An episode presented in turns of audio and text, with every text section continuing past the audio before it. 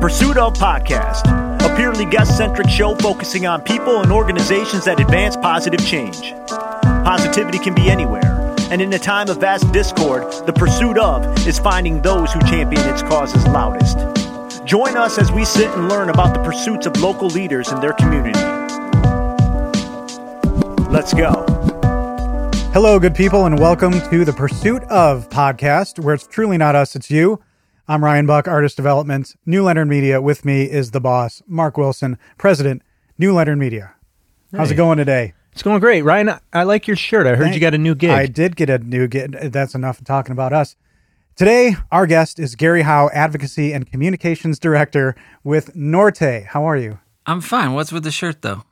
Don't go that fast. We talked about ourselves enough. This Oh, is all right. about our Got it. guests. That was more than enough banter, right? Would you agree? well, it is a very fine shirt, and congratulations Keep- on you know your what's new you know what's hilarious? I might not edit that out, and I might just mention that Ryan explains the bit to every guest Oh, before, and this one time we didn't. Yeah, so we just went intentionally kinda cut and each other off. Look on Oh. Um, Gary's face was priceless. Like, whoa, it's a bit Is he going to do that to me? Oh, I understood. I was just bringing it back. All right. So I'll, I'll start over here. Our guest today Oh. is Gary Howe, Advocacy and Communications Director with Norte. How are you, sir? Thank you for being here. Thank you for having me. I'm It's our happy to be here. This is a great little setup you have. Thank you. Thank you. Hopefully you're comfortable. Looking at what you do, so the listeners have a framework, what does your role with Norte encompass? And was this position there since the beginning, or did it kind of form organically? Oh no, Norte has grown gangbusters since 2015, starting with just Ty, the co-founder, and Laura Otwell was there at the beginning as well, and then a slew of volunteers. Um, now we're in the seventh year, and we're looking at. I think we have about eight core staff, and then we have literally 70 to 80 coaches, those seasonal employees. So some who check in for a little bit. So anyway, just to emphasize the growth um, and my role, I was originally hired part time as advocacy director to help just kind of with those uh, relationships with our municipal partners, our school partners, as well as the neighborhood citizen advocates, as I call them, just to help kind of provide some direction to that, put together tools for uh, folks to use, um, and just to assist wherever we can. Since then, that was in 2019 when I was hired on, I believe. First thing I was hired on to was to teach an advocacy academy, which is a six week course um, that had been developed prior to me coming on. I came on in the second year of that, and that happens in February. And that is a direct, like, six week course about, you know, what does it take to engage and represent at your local level? And what are some best practices? What are tools you need? So, anyway, that's what I was kind of came on to. And um, just last December, December 2020, was when I came on as full time as adding the communications role. Excellent. So what drew you to Norte? Um, you know, I've been a walk and roll advocate for many years, so um, you know, I I actually, you know, 2009 is when I started to kind of speak up a little bit more and just noted like, hey, there's investments that need to be made, and if we're for instance, if we're going to tear up a street and totally reconstruct it, which was happening in 2010, a section of 8th Street by Family Fair was going to be ripped up, closed down for a whole summer, and reconstructed. And the original plan was to put it back in the exact way it was. So that raised, you know, my interest because I was like, whoa, whoa, that's a missed opportunity. And that's, you're creating a liability for the next generation. Right. So if we're going to reconstruct it, let's redesign it and really make it more accessible for everybody. And not just everybody, for me as a resident, for my neighbors as residents, like when we want to have choices. We want to walk, we want to bike, we want to take the bus and we we drive. So make it for everything. Yeah. And whenever you reconstruct a road, that's a generation lasting investment Yeah. if not two generations, because usually that next reconstruction isn't a full reconstruction; it's just a, a fix up. So it's an interesting way of putting it. I don't think people look at it. They just look at the immediate impact on them right now yep, and the inconvenience yep. and don't see the eyes on the prize for the next generation. And the key is, it's not about you. yeah. and that's really when I look at advocacy, it's great if you have an issue that is close to you and you want something for yourself, but the public space is seldom the place where you're going to get quick results. Mark and I have worked together on a few things, Yeah. and I get criticized a lot because people will bring me in and they'll want like, we need to do something. I was like, okay, yeah, it's gonna be 18 months, and I'm like making it up. That's like a guesstimation sometimes, but in actuality, based on experience. but based though. on experience, like yeah, it's gonna be 18 months if everything goes well. And Right. Yeah. it usually takes a little bit longer, and if you're lucky, it took 14 months. Right. Okay, great. Sometimes five years. And sometimes five years, or in case of 8th Street, that was 10 years. But because there's public space is just there's so many interests, right? And like a city making investments in hard infrastructure, it's not like they just think of it next, you know, Yeah. one year and the next year they're doing it. Yeah. They're th- six years, 10 years out. And if a really good engineering and planning department are working together, they might be thinking 15 years out. It might not be on paper yet. They might not be talking about it yet. But in the back of their mind, they're like, oh, if we do this street, oh, then that'll lead to this and that'll lead to that. And then you got to assume there's going to be See how some hiccups along another. the way. Right. And, you know, so you, know, you, got, you have to take that long. And you got three approach. months each year to do it. Yeah. And then up here, it's exactly. yeah. yeah. yeah. No, but really, it's just about helping people understand that. It's great. We need more walk and roll folks out there who are advocating for change and recognize it's like planting a tree. You're Right. doing it for the next generation and the next generation after that. when you're in you know polite conversation at a soiree or something and you say i work with norte and they don't know what that is Mm-hmm. Yeah, what's your p- elevator pitch what's what do you say to them Well, for Norte, I mean, we're youth focused, happy, healthy, strong communities. Um, we want to just encourage everybody to get out there and stay active out there in the public space. And whether that's, you know, just going for a nightly walk or maybe walking to school or walking to work in the morning, which is very accessible for people yeah um, or getting out on a bike, take that next step, or getting out and you know putting we, like we have a youth mountain bike team, and we get them out there and get them pushing off on the trails, and some of those develop into really hardcore, Yeah. you know, racers. Yeah. So. Um, that's the racers aren't our focus, um, but we're happy to get help them get there as well. sure from the website the mission norte builds stronger better connected and more walk bike friendly communities by empowering the young and the young at heart who's the young at heart can that be anybody That could be anybody. That's you you, and I, Ryan. That's you and I. Um, It's Mark.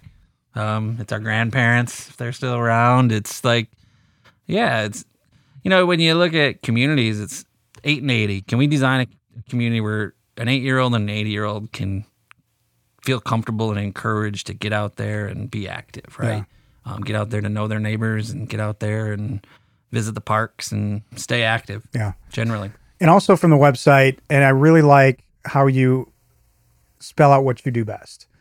So it's active life for kids happy healthy strong community grassroots advocacy and youth leadership. And i want to first focus on youth leadership. Can you share a little bit about the youth leadership council? Yeah, well, we call it the literato, um, but Uh, youth leadership council is easier for me to say. leaders, right? So we're building young leaders. That's a, I want to say four years in, in its making, and it. Our goal is to pull from the region, five, six, seven county region, and pull these older teenagers into the youth council and help them guide Norte, help them create what they need in their community. So just give them the tools and the experience to do that, as well as you know some of them they get first dibs on jobs with Norte in terms Yeah. of assistant coaches, and they help run our bike valet. So you know they're all looking for summer jobs. So that's a nice Yeah, nice sure. side function to what that. uh, what age ranges do you typically see getting involved in that Typically it's in that mid teenager, Mm-hmm. 14, 15, 16, but any teenager up there 13 to 18. Wow. So we, we actually just this past year graduated our first two from the youth council. They're going on to college now and Nice. university. Oh, that's So, incredible. yeah, Nice. nice to see. So you went to northern michigan university where you earned a bachelor's in international and global studies and at that time you're at school what was the end game what did you want to walk out of school doing That's a long story. It's a lot about me, so I don't know if we want to go down that That's road. okay. but, this is uh, just as much about you, but like, what You know- when you walked out, what did you want to step right into?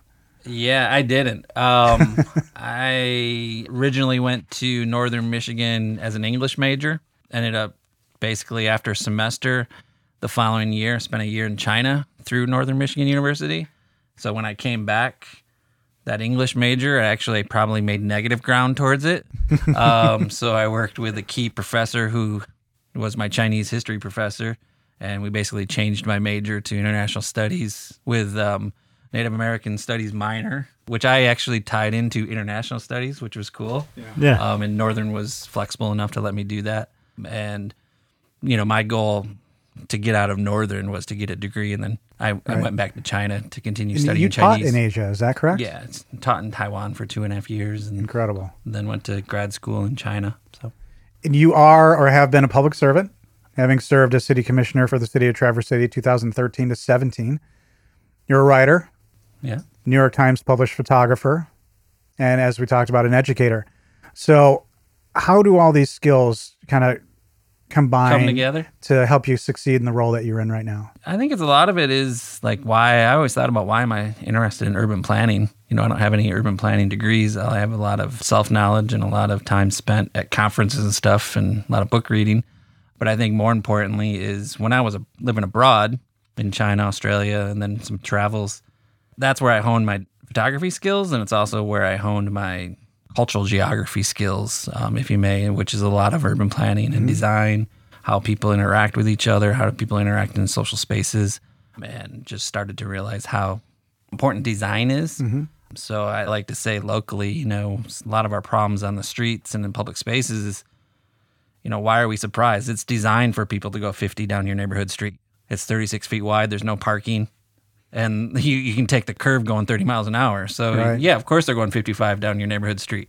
It's designed that way, right? Interesting. So, I mean, that might be a little bit of hyperbole, hyperbole Yeah, there, but um, you get Yeah, my yeah. point.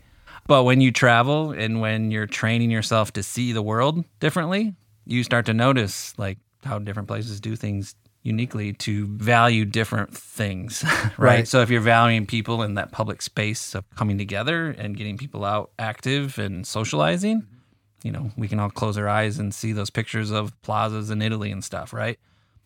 that was designed that way. um, and they, you know, they've lost some of it with the introduction of cars in the thankfully, 1950s, yeah, but they've also fought to get it back. Yeah. So, you know, we also had those types of spots and we just, uh, you know, we tore them down and that gets into a whole complication of complicated things. But Think of our neighborhood. yeah, mhm. You know, just completed the sidewalk Traverse project. Heights, yeah. Yeah, yeah. Yeah, Traverse Heights neighborhood is a great example. I mean, it was one of my final votes is to move forward on bonding for up to $4 million to put sidewalks in Traverse Heights, mainly Traverse Heights, some other places too, because there were just no sidewalks here. There was just an incomplete network of sidewalks. So here we actually, in Traverse Heights Elementary School, there's actually a lot of kids who do walk because that's what they need to do to get to school.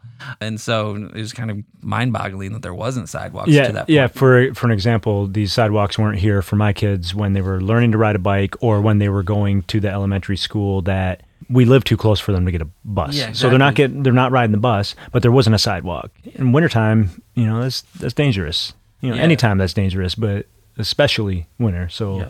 Norte just in the last eh, about five years ago started working with the city of Traverse City as well as TCAPS, 10, 10 schools in Traverse City for a federal grant, Safe Routes to School grant, which is another $1.2 million towards completing sidewalks around schools and trails and paths and bike lanes.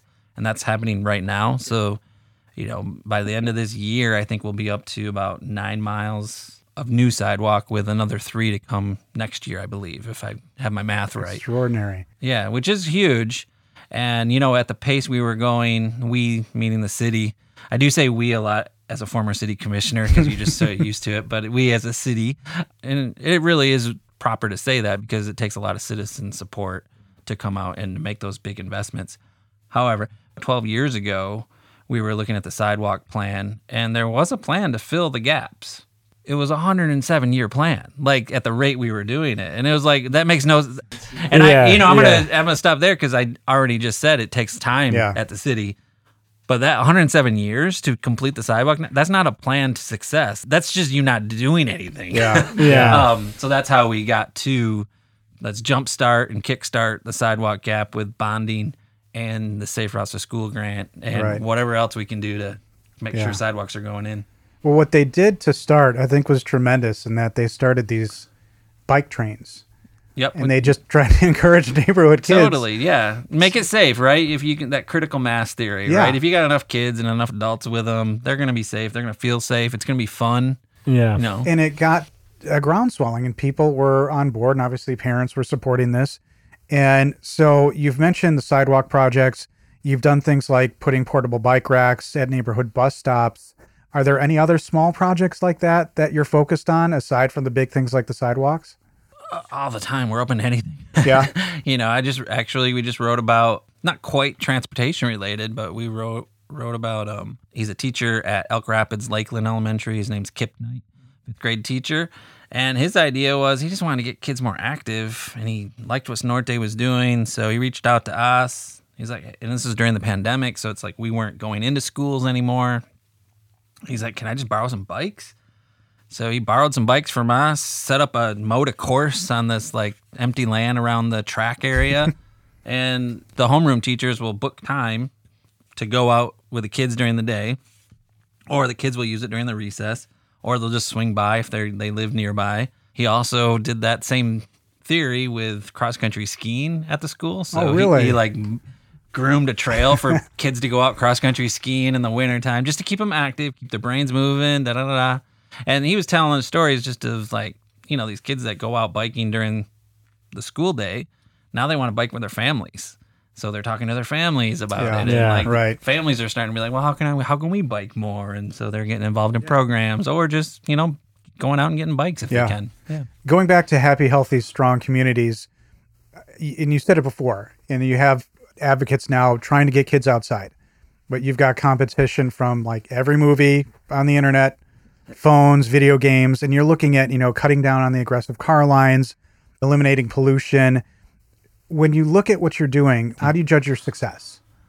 Yeah, and that's going forward, to be honest, is what we needed to get better at. Right now we're looking at the raw numbers. Mm-hmm. Just like and the growth. Right, right. and we can see that there's a definite demand and desire for families and kids to get out, stay active, but they need to be invited and they need to feel safe and feel like they can participate as well.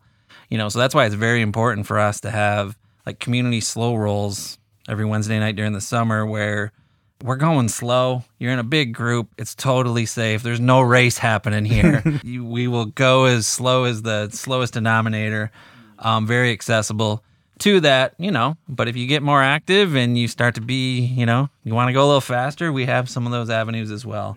And I think that's highly critical. I think I lost the strain of your first of your initial question, but um, Well, just uh, measuring success. Car line shorter this year, Totally. or yeah, you know, we're not measuring, we're not out there counting cars at this Right, point, right. but we definitely do. Every year we participate in uh, the Walk to School Day, where we ask folks to register with us if they're walking to school that day, do a little competition with it. But it's like those numbers, we want to see those go up, and we're measuring that year to year. We also do a travel tally for kids um, every year in terms of how are you're getting to school, how far away do you live from school, are you walking, biking, do you park and ride? Because that's another option too. Rural areas don't have to go from zero to a hundred in terms of walking and biking to school every day.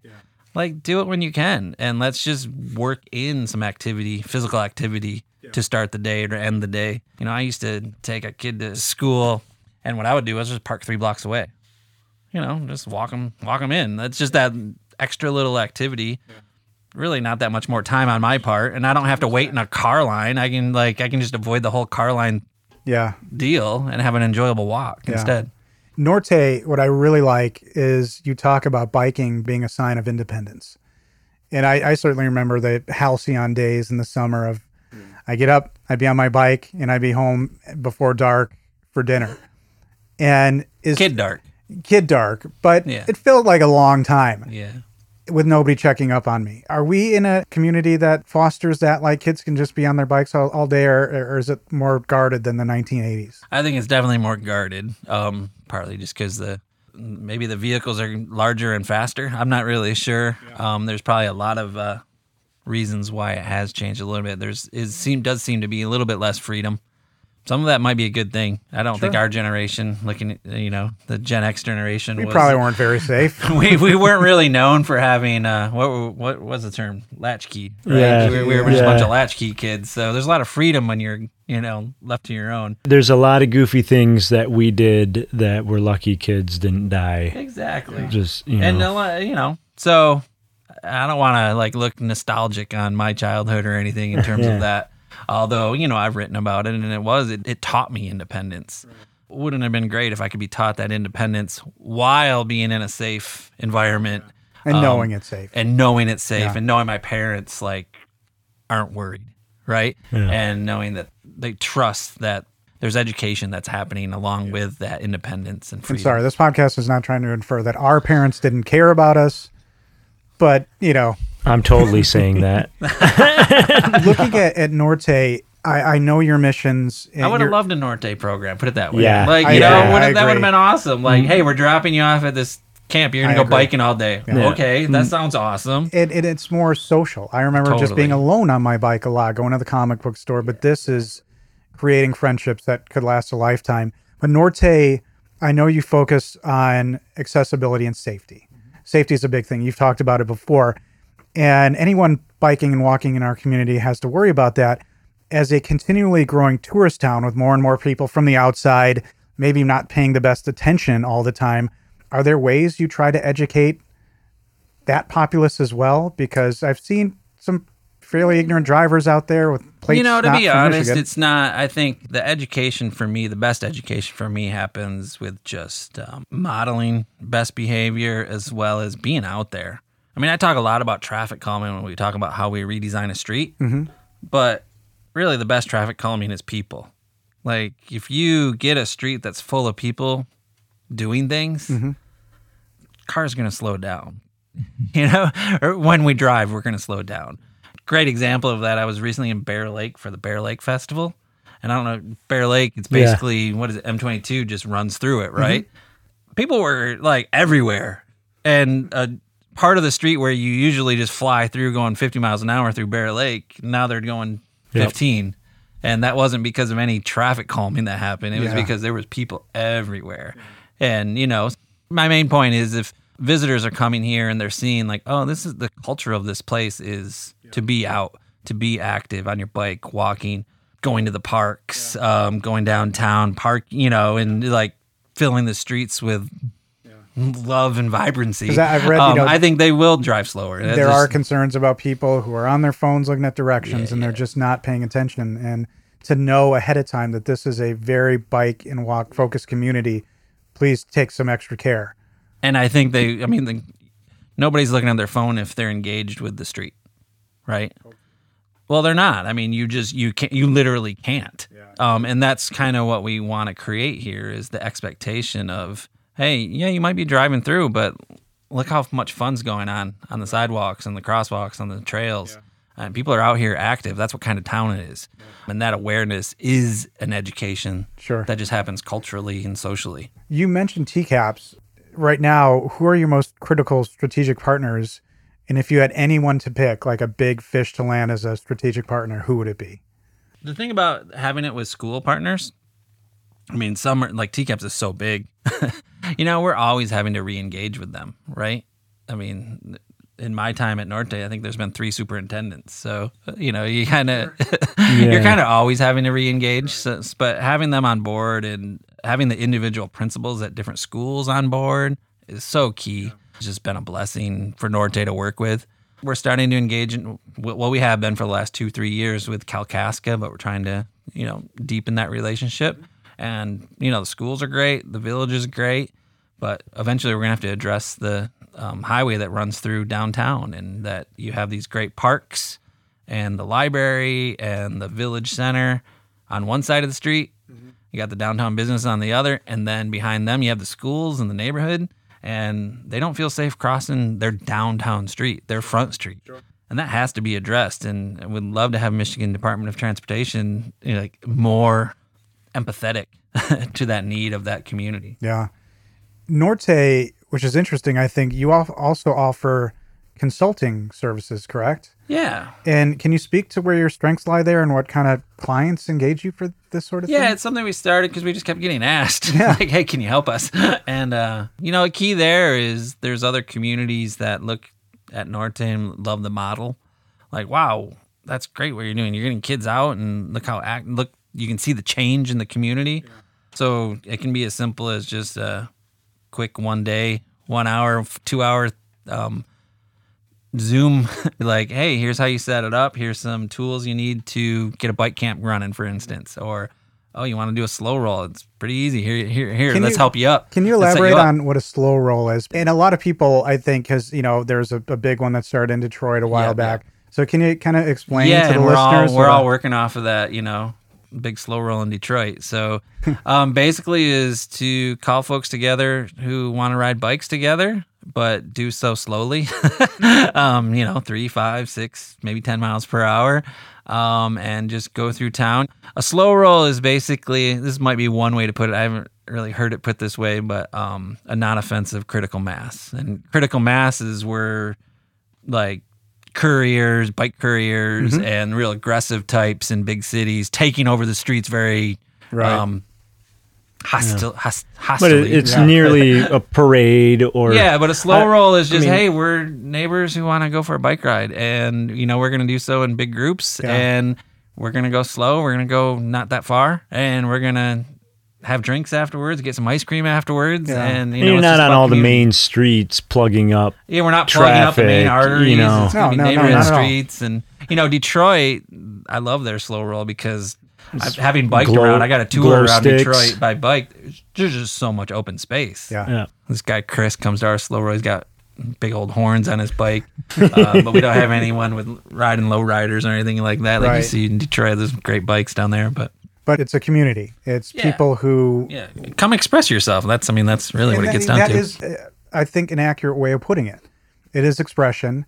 You're talking about this is what our town is for. This is why we enjoy it. And I, I really love that. I love the, the fact that we have one.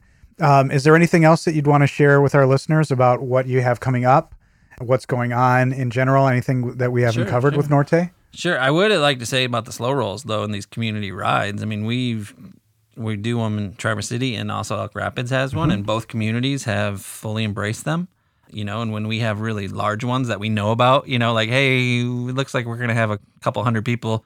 Traverse City Police Department has been more than generous to help us out. So those are the kind of challenges you can encounter with that. It's maybe too big and it gets you yeah, know, it just becomes a comfort level. But like- and you want to reach out and you want to be a good part of the community, right? Yeah. So it's like, hey, um, Chief O'Brien, it looks like we're gonna have more than usual on Wednesday night. Um, I don't know if you want to block certain intersections for us. That'd be great. um, and- Well, then you just register like a parade or well, you don't even have. They, they've been great in terms of not Yeah. making us register because it's not a parade. It's like Oh, okay, it's just a large group of people who've organically come to ride. You know, and uh, well, and we're fortunate to have a police chief who's big on community policing Totally, and, yeah. and, And being that's part what- of and recognizing that we want to have that community Yeah. spirit. And so Norte's great. You know, Norte's proud to be a part of that. That's excellent. Anything else that's coming up? Uh, but we also have after school bike club. It's called Adventure Bike Club. Um, there's 15 schools that we work with, and we basically meet the kids after school at the schools and go for rides from the schools. And so, you know, from Westwoods out in Long Lake to downtown schools. Right. Right. Um, even Pathfinders in on that one. They're, they're a little more challenging because of the M22, but we make it work. And then we also have mountain bike season, and that's Northern Michigan Regional Youth Mountain Bike Team. Um, and we have teams out in Palmer Woods, which is out in Leelanau County, Benzie, trying to um, a new one opening up in Crystal Mountain, all the way up to Nub's Nob, Wow. um, and then Kalkaska and Elk Rapids, and of course Traverse City. So that's a huge reach in terms of Yeah.